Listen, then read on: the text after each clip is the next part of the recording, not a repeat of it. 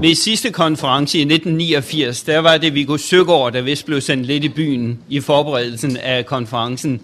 Hvor meget tid brugte du, øh, Viggo, på 89-konferencen? Ja. Ja. Ja. Der gik meget tid, ja.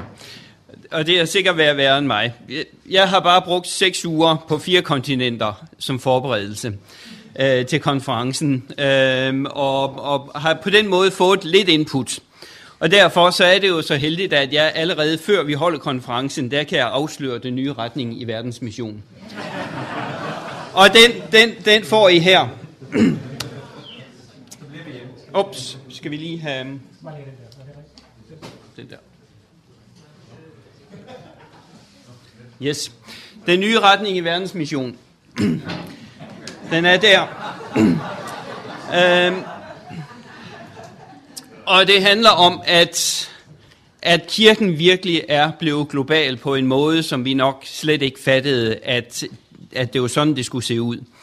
Øhm, jeg kan bare nævne stikord som Kina, Nigeria, Østtyskland, Brasilien, Tunesien, vi taler om vidt forskellige verdener. Vi taler ikke om en kristen verden, som vi kan sætte på en formel. Øh, men det bliver meget mere komplekst, øh, det som vi skal tale om øh, i, i Cape Town, end noget af det, som vi måske har, har været... Øh, været igennem ved tidligere konferencer, hvor vi stadigvæk måske havde fornemmelsen af, at vi kan sætte tingene øh, på en formel. Grundlæggende så er der en øh, enhed omkring Lausanne-pakten øh, i Lausanne-bevægelsen. Og Lausanne-pakten er et under. På en eller anden måde, så er det virkelig Guds gave, der blev givet til verdenskristenheden på det helt rigtige tidspunkt. Øh, men når det så er sagt, så er der kolossale forskelle øh, teologisk, som blandt andet kommer ud fra, at vi jo kommer fra forskellige kulturer. Derfor så er der ikke et sprog, der er ikke en måde at udtrykke det hele rigtigt på. Men, øh, men det vil være præget af, hvor vi kommer fra. Og når vi kommer her fra, fra øh, Danmark, fra Europa, fra Vesten, jamen så har vi jo en måde at, at se de vigtige problemer på. Når vi kommer fra Sydamerika, fra Afrika, så er det altså andre ting, der er på dagsordenen. Og selvfølgelig er der en, en, en væsentlig fællesmængde. Øhm, og her i februar var jeg sammen med Charles van Ingen fra Fuller Seminary, som nævnte, at det her måske den sidste verdenskonference af sin art. For det er sådan, at det er vanskeligt at sige noget særligt dybt, som gælder hele verden. Det holder faktisk ikke. Vi bør egentlig som europæere lave den næste Europakonference i Lausanne-regi, fordi vi i Europa har en række fællesmængder. Også selvom vi ved, at Europa er splittet op i en masse mindre dele. Øh, så det, det er spørgsmålet, øh, hvor, hvor meget kan man sige på fællesnævneren, når vi kommer til Cape Town. Og der må vi godt være lidt, lidt, øh, ja, lidt kritiske og sige, at det er, det er begrænset. Det, det, sådan vil det være. Øh, det kan vi sige på forhånd. Så der er jo kæmpe øh, sager, øh, som, er, som kan listes op, og jeg vil ikke gennemgå alle de her. Det handler om politiske udfordringer, økonomiske udfordringer, økologi, teknologi, øh, det demografiske, epistemologiske. Og så siger I nok, at hov, hov, hov, det er jo teologisk front det her. Hvad har det med teologi at gøre? Inden for missionsverdenen har alt det der netop med teologi at gøre, øh, fordi teologien er i kristen sammenhæng mødet med den virkelige verden. Og det er det, som vi lærer i, i, i missionen, at der er kontekster, hvor vi skal have øh, teologien til at møde den virkelige verden. Så der er en række ting, som øh, vi kan sige bare siden 89 øh, står på dagsordenen, og som egentlig er grunden til, at der skal være en ny Lausanne-konference. Vi har brug for at drøfte de her ting øh, igen. Og det er der så sat en ramme og en øh, struktur op for. Øhm, et tema, det hedder øh, Gud, der i Kristus forligte verden med sig selv. God in Christ reconciling the world to himself. Det er temaet. Øh, og der er et vældig vigtigt ord i det tema, det er øh, reconciling og the world. Der er to akser her, som vil være et stærkt øh, fokus, når vi mødes.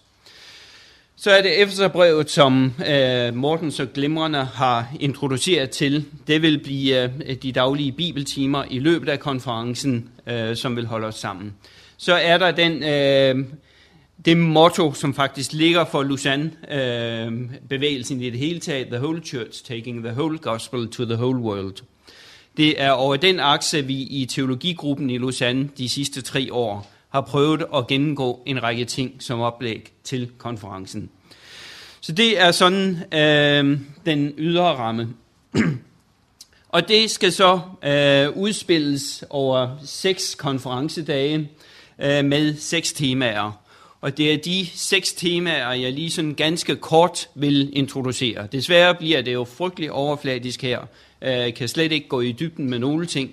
Øh, og af gode grunde ved vi jo heller ikke på forhånd, hvordan vil de temaer så slå igennem på selve konferencen. Fordi en ting er intentionen, en anden ting er, øh, hvordan det, det kommer igennem. Hvad er det, der bliver signifikant, og hvad er det, der bare blev et møde, der blev overstået. Øh, men det er de her seks temaer, vi øh, taler om. Den første dag har at gøre med sandhed. Sandheden om Kristus. Hvem er Kristus? Og så er nogen af nok vil sige, at det behøver vi da ikke lige i Lausanne-gruppen, fordi det er netop af det, vi er enige om. Det står i Lausanne-pakten. Vi behøver ikke at bruge tid på spørgsmålet om, øh, hvem Kristus er. Han er den eneste sande frelser, øh, den Guds frelse for hele menneskeheden. Er der mere at sige om det? Ja, i forhold til virkeligheden er der mere at sige om det. Undersøgelse i Amerika viser, at omkring 30-40 procent af dem, som kalder sig evangelical born again Christians, de vil sådan stille spørgsmålstegn ved, om Jesus nu er, også er den eneste vej. Der kunne godt være en del andre veje, og man skal jo ikke sådan øh, afskære sig på forhånd. Så det er den virkelighed, vi lever i i den evangelikale verden, og jeg er faktisk sikker på, at det også er noget, der vokser ind i vores øh, sådan fromme kirkelige sammenhæng, Øh, fordi det bliver, så, det bliver så svært det at sige, at Jesus er den eneste vej. Og hvad er det så også lige, det betyder? Igen her er der forskellige øh, indfaldsvinkler på det, alt efter om kommer vi fra øh, USA Europa med den relativisme og pluralisme, som gør sig gældende her, som har sin egen historiske baggrund, oplysningstid osv. Eller kommer vi fra Asien, hvor pluralismen det altid har været øh, helt, det helt normale omkring religionen. At man lever med en pluralisme, øh, så derfor er det ikke noget mærkeligt i det. Øh, og man skal, lever stadigvæk med en pluralisme. Man er kristen minoritetssamfund, der skal leve sammen med andre religioner. Hvad betyder det der? Og hvad betyder det i Afrika, øh, hvor der vil være en høj grad af, af synkretisme, øh, traditionel folkereligion, der blandes med det, missionærerne har forkyndt, og så har vi en ny syntese af et eller andet, som måske er kristent, måske er noget andet. Øhm, så på den måde er det her også forskellige debatter. Alt efter hvor vi kommer fra, så vil vi tale forskelligt om, omkring det her. Der vil i Lausanne være en, en grundlæggende commitment til pluralitet fordi det er den verden, vi lever i. Der må være forskellighed. Men den pluralisme, der, segment, der, der cementerer forskellighed øh, som, øh, og, og, og gør pluralismen dogmatisk, den vil det blive taget afstand fra. Men det er, det er, det er vældig vigtigt, at vi som evangelikale bliver bedre til at arbejde og formulere os på det her område, fordi vi har jo potentielt religionskrige, der opstår hvis det er sådan, at vi ikke øh, har tænkt os godt om øh, på det her område. Så det står som dag nummer et som en vigtig ramme for konferencen. Jeg var til sådan et programmøde i England en uges tid, hvor vi snakkede om programmet. Og det interessante, det var, at det her, det var meget en vesterlandsk agenda at have sandhedsspørgsmålet op på første dagen.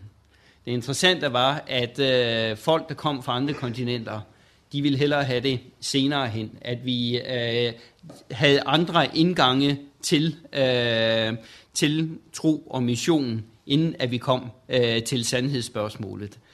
Så, men det var altså vestlændingerne, øh, som, som vandt her, at det bliver øh, første dagen, at, øh, at vi skal snakke om sandhedsspørgsmålet. Anden dagen, forsoning. Og her er vi inde omkring selve øh, titlen, eller temaet for konferencen, øh, God in Christ Reconciling the World to Himself. Og forsoning, det har selvfølgelig at gøre med budskabet, selve evangeliet, øh, øh, evangeliet om forsoningen i Kristus. Det har at gøre med budskabet, men det har også at gøre med budbringerne.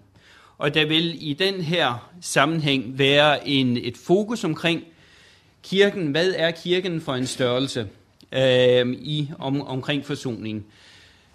Kirken er ikke blot øh, en sådan leveringsmekanisme for evangeliet. Det er det, vi ofte får det til, at øh, vi t- i evangelikale kredse har vi simpelthen ikke tænkt ret meget om, hvad er kirken for en størrelse. Hvis I kigger Lusandpakten igennem, så er der ikke meget en kirkeforståelse i Lusandpakten. Og det har at gøre med, at vi har forskellige måder og med kirkesyn og den slags, så vi ikke let er gået ind i det.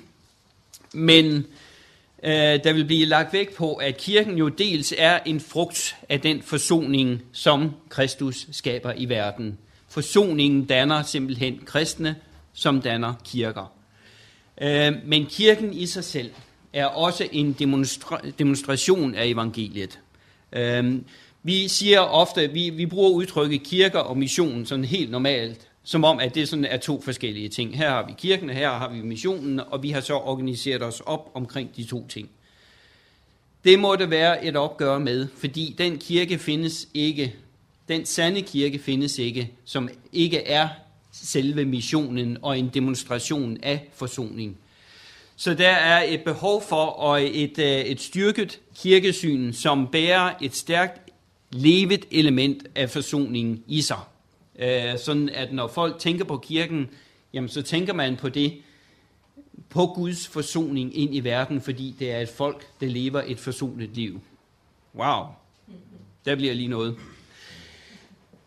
En af, og, og det har lidt sammen med den her nede. Jeg, jeg har sådan lyst til at skrive den, fordi jeg er sikker på, at det aldrig nogensinde er blevet sagt her på Menighedsfakultetet. Ingen frelse uden gode gerninger. og det er meget tæt på noget, som uh, John Stott har sagt, som, som jo har at gøre med levende tro og efterfølgelse. Uh, og den mere det er hele altså helliggørelsesperspektivet, øh, og det er John Stott, der siger, at vi er frelst af noget til gode gerninger. Og det, det står jo altså i efter, det står jo simpelthen efter to der lige ved siden af hinanden. Frelst øh, øh, af noget. Vi kan ikke gøre noget som helst. Og så lige efter, der står det, at vi er simpelthen frelst til at gøre gode gerninger. Det er simpelthen vores, vi er skabt til at gøre gode gerninger. Det har vi jo ikke været super stærke på i sådan øh, den øh, protestantiske kristendom, som netop var en reaktion mod den der frelse øh, af gode gerninger, som vi netop øh, mener ikke er bibelsk. Men kan vi få en ny øh, balance op og stå her, som i langt højere grad kalder os til at forkynde et fuldt evangelium med alle efterfølgelsens perspektiver. Fordi uden det fulde evangelium med efterfølgelse, så er jeg ikke sikker på, at vi får den kirke, øh, som er villig til at betale den omkostning, øh, der er ved efterfølgelsen. Så, og det kan lede os ind i, i det her punkt med, at evangeliet bærer korset i sig. Og så er vi hjemme igen ved Luther. Gode gamle korsevangelium, at det må, øh, det må fremholdes. Og ikke mindst i en øh, kritik af prosperity gospel. Øh, bevægelsen, som over hele verden, som jo ikke bare er sådan øh, et par enkelte menigheder, der er lidt vildledt omkring herlighedsteologi, men en kæmpe, kæmpe bevægelse med mange, mange hundrede millioner, som er ude i, i, uh, i uh, forskellige grader af prosperity gospel. Og en, del af, af, en god del af deltagerne i Cape Town vil være folk, der mere eller mindre er i gang med en form for det, vi vil kalde uh, prosperity gospel. Det er jo et følsomt om, område at, at tage op, derfor, fordi hvor går grænsen, og, og hvad, hvad er berettiget, og hvad er ikke berettiget. Og det er nok ikke os, der skal definere, hvordan afrikanere øh, de skal forkynde. Men der skal være gode afrikanske teologer, som tager det opgør med folk ind i egen kultur. Og det er faktisk det, der sker. På hjemmesiden, der vil I kunne finde et glimrende papir, som er udviklet øh, op til konferencen omkring øh, prosperity-teologi øh, og opgøret med det. Øh, så det, det vil vi komme ind om der. Dag nummer tre handler om verdens religioner. Og det, jeg kan ikke huske, hvordan det var i Manila i 89, men jeg tror ikke, at det har stået på den måde, øh, som, som det gør nu. Men det har jo at gøre med, at øh, Lausanne her i 2010 vil til i ganske høj grad være defineret af 11. september, og alt, hvad det symboliserer af, af religionskrig, af vores evne til med vores ord at starte krige, religioner imellem. Vi skal tænke på, at verdenspressen er til stede. Time Magazine, de sidder dernede, og de venter på den her dag. Og de venter på, at der er nogle evangelikaler, der siger noget rigtig dumt omkring muslimerne. Fordi det er simpelthen det er den allerbedste overskrift, man kan få. Øh, og her må vi gå til bekendelse, at vi har ofte ikke levet godt med dem af anderledes tro. Og det har at gøre med øh, ikke mindst med passionen omkring vores egen tro, og det, at vi tror, at det kristne, det er det sande. Og det gør det ofte svært at leve med dem af anderledes tro. Men desto ikke mindre er udfordringen til, at vi lærer at leve i den verden. Og det har også at gøre med forståelsen af øh, verdensmissionens progression. I 1910 i Edinburgh, der var det helt klart, at vi står her, og så er vi i gang med at gå mod verdens ende, from the west to the rest. Og så er vi færdige, og så er hele verden kristen. Den verden, vi nu mødes i, gør det jo helt tydeligt, at det ikke sådan, det ser ud. At øh, vi lever nu i en vestlig verden med mange filosofier, mange religioner. Altså vi troede, det var det kristne Vesten. Det holder jo ikke. Eller det, så skal man være vældig blind, hvis det er sådan, at, at, at vi ligesom tænker, at jamen, vi er færdige her. Så, så verdens missionens karakter øh, ændrer sig på den måde. Øh, realismen omkring, at øh, der vil sikkert være en lille flok, som er kristne i alle samfund i verden, men tanken om, at hele verden bliver kristen, og at vi på den måde ender med en verdensreligion, den er svær at, at holde liv i.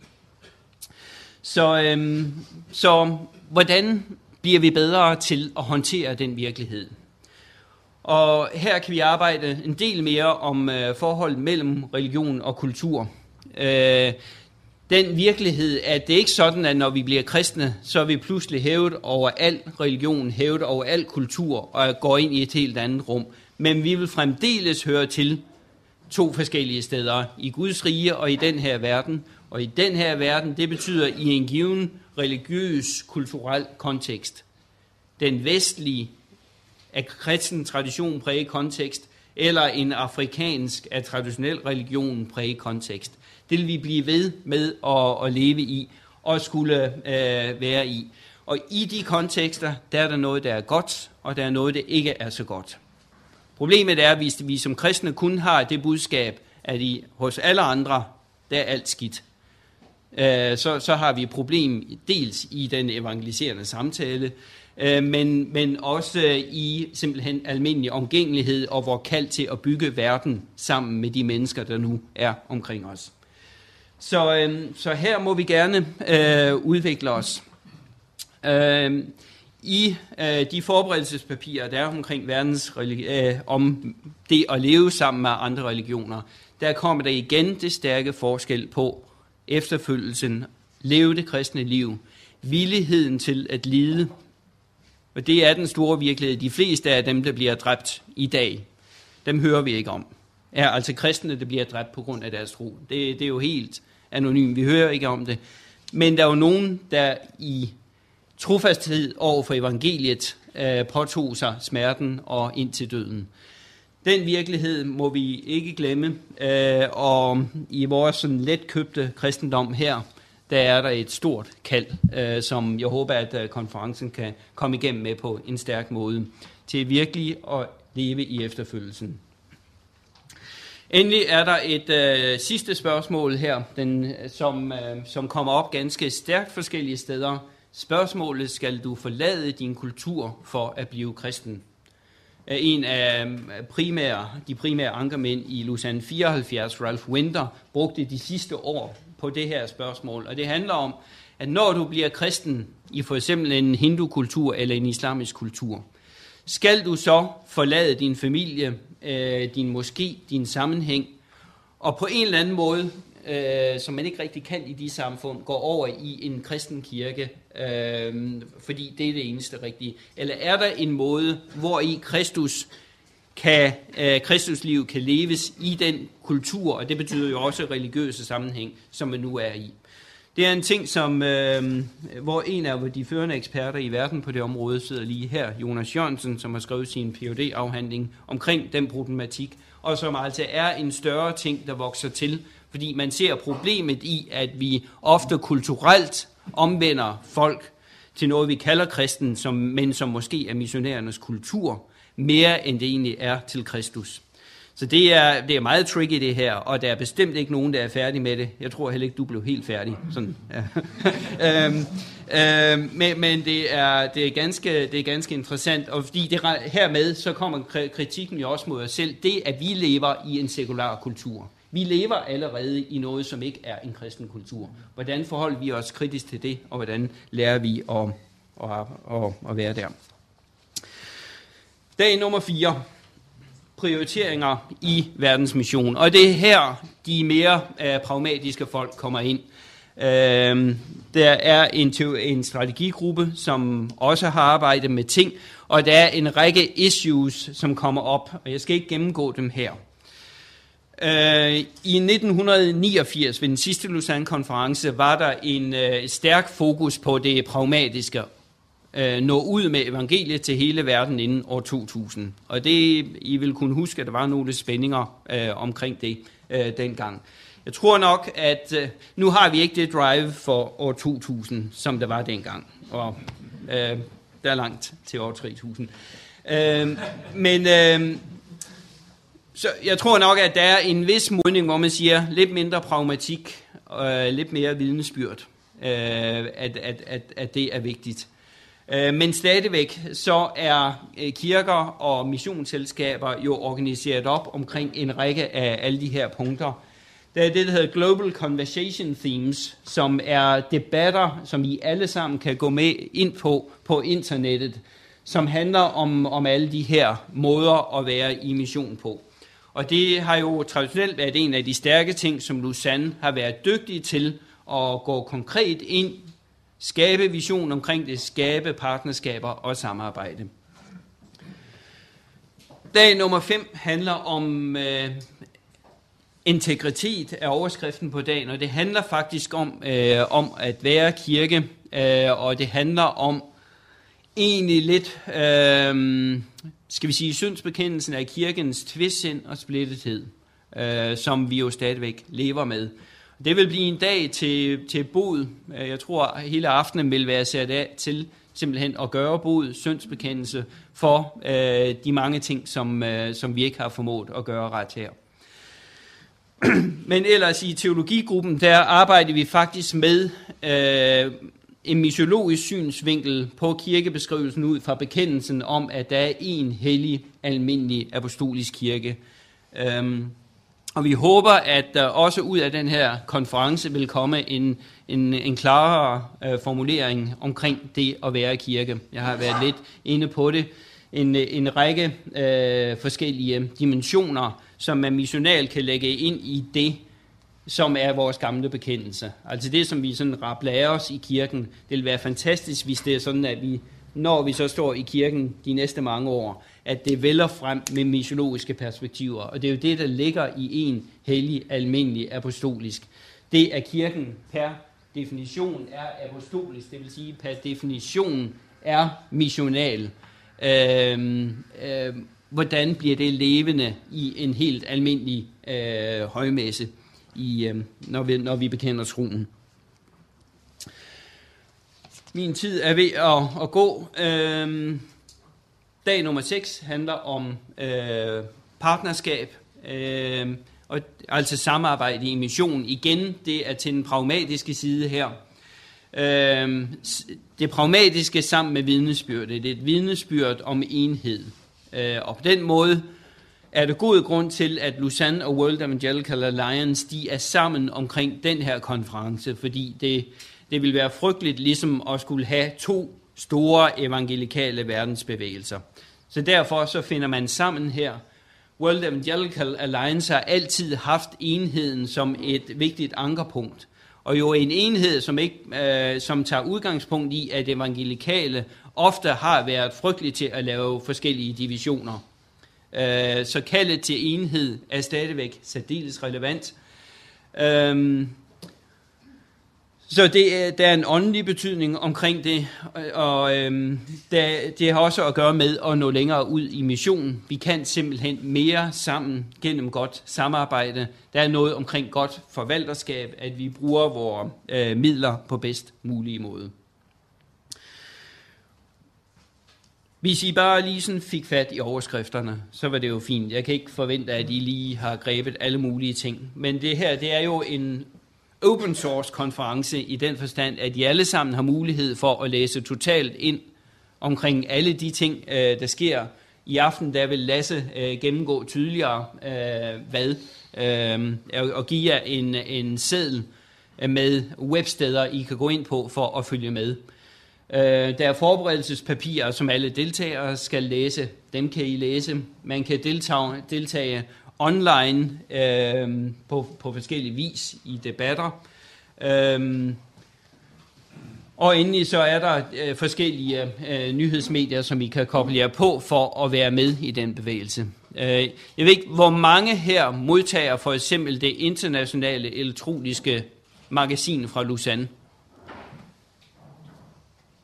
Øhm, det var under 10, så det vil sige, at der er basis for... Øh, at de vil kunne gå ind og så øh, få det.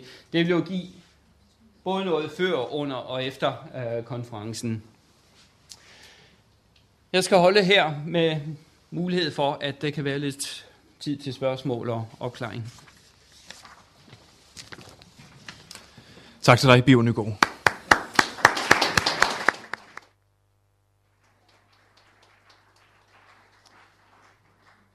Som Bio nævnte, så har Lasse, som sidder herover, lavet en seddel. Jeg tror ikke, vi behøver at vente til aften at få den, men øh, vi vil dele den ud i middagspausen på pladserne herinde. Og de indeholder øh, alle de informationer, som Bio havde her til sidst, plus nogle flere. Altså om, hvordan man kan deltage i konferencen uden at være fysisk til stede, hvordan man kan øh, følge med i, i forberedelserne til konferencen til de forskellige dage, og hvordan man kan, øh, hvilke kontaktpersoner, der er vigtige i forbindelse med konferencen. Mm. Nu er der mulighed for at stille spørgsmål til biver eller kommentarer, og jeg vil notere her. Ja, Christa, og dig bagefter, ja. Christa først.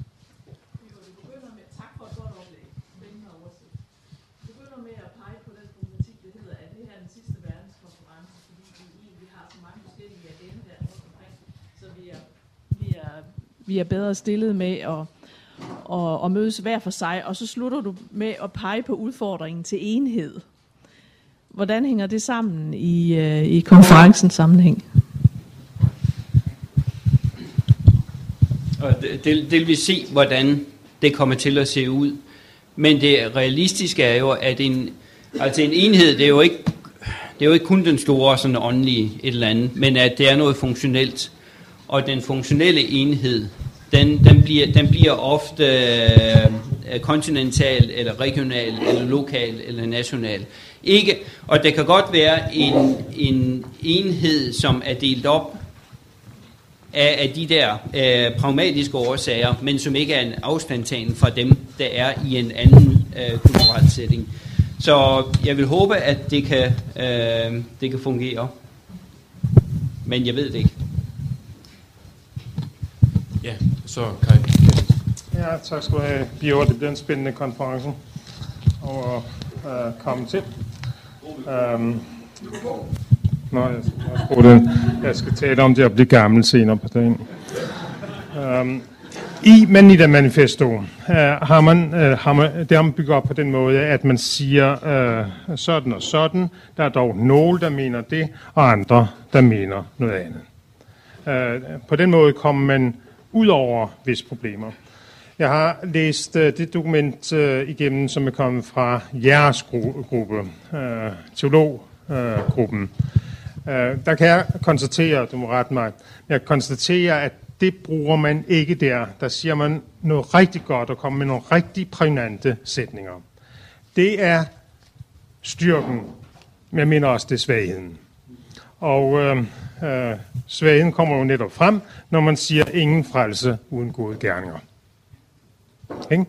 Altså, her vil man sige noget meget stærkt, og vi alle sammen, også os som lutherskristne, har brug for noget sådan. Men det er jo en forfærdelig, det er jo en forfærdelig sætning. Der er en verden til forskel på at sige ingen frelse uden gerninger, og så frelse noget til gode gerninger. Det er to forskellige verdener. Øhm, så så øh, det beklager jeg, og beklager det også på, på andre ting, som øh, udtrykkes i dokumentet. Der er andre, der skal sige noget om mig, så det vil jeg øh, ikke komme ind på. Jeg beklager naturligvis også, at øh, under øh, strategigrupper, øh, så står der strategien øh, evangelisation i forhold til islam, hinduisme og buddhisme. Kære venner, hvorfor igen og igen glemmer man jøderne? Altså de første historisk talt, øh, som hørte evangeliet. Givetvis fordi der i den, øh, øh, i den evangelikale bevægelse er så mange evangelikale, øh, som erstatter øh, evangelieforkyndelse med, øh, med øh, støtte til staten Israel, øh, politisk og materielt. Og så til sidst, øh, jeg håber meget, at man anerkender, øh, hvad hedder det, øh, alle de store problemer, som, som der er, og at vi ikke er naive og ikke skal være uh, naive, at vi dog på en eller anden fasong kan fastholde, at øh, der kun er frelse i Jesus Kristus. Så kan vi diskutere, øh, hvordan vi øh, forstår det. Og jeg håber også, at man ikke i den grad lader sig styre verdenspressen. Du antyder lidt, ikke sandt?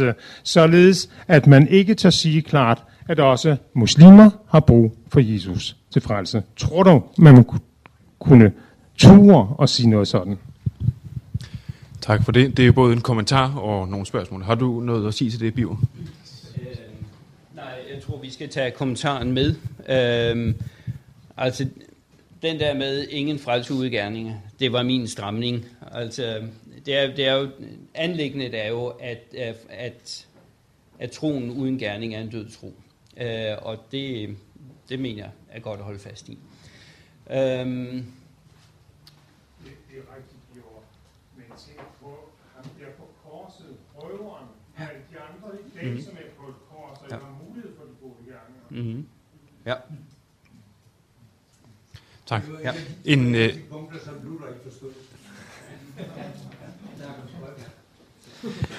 Det sidste korte spørgsmål eller kommentar kommer fra Mogens, fordi vi skal nå øh, en ting mere, før vi holder middagspause.